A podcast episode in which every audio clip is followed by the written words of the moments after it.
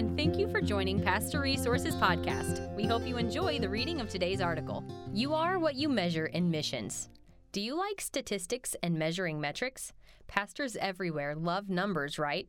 Are super inflated ones the best kind? Everyone knows that pastors get a bad rap for wanting to measure. While acknowledging this can become unhealthy at times, analytics do play an important part in any industry, whether sacred or secular. It's quite fascinating to read about analytic metrics that matter in business. Sales revenue, profit margin, growth in market share, new customer acquisition, and qualified leads are among the top measurements that companies and businesses must analyze in order to be certain that they are who they claim to be and are measuring as they desire. Likewise, church pastors and leaders often consider statistics of the new members, new baptisms, number of rededicated lives, amount given to offering, and percentage of the community that has been evangelized.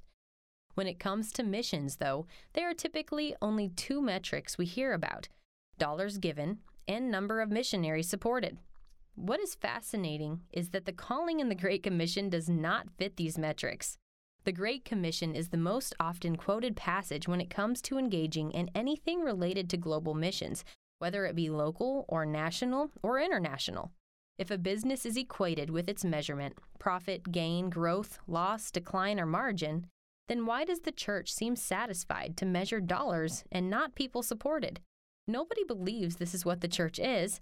The church is not reduced to what it measures. Why is growth important in other areas of the church but less critical when it comes to missions? We would not consider measuring the temperature of our refrigerator with an air pressure gauge, and we would not consider measuring the shoe size with a rain gauge. For some reason, we consider measuring our effectiveness at fulfilling the Great Commission with two simple metrics that don't match the standard Jesus gave us. If you agree that our missions metrics needs to help us see if we are what we measure, then what would be some appropriate alternatives? What would be the new metric that churches might use to become what they measure? Here are a few ideas. Number 1, number of congregants engaged in living on mission. The Great Commission is a calling to all. It does not say the missions committee should go and make disciples, nor does it command the church staff to dig deep and encourage all to give more money to send others.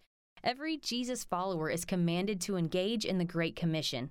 In addition to being the ones who go, there are other ways to be living out the Great Commission. Here is a new metric: the percentage of our congregation that is living out their unique missions calling, the ones who go making up just a percentage of all engaged. Number 2. Number in our body of Christ who learned something new about a new culture or people group. Just like marketing would target a new audience and a new market share percentage, churches would do well to create a metric that measures the number who are increasing their missions knowledge.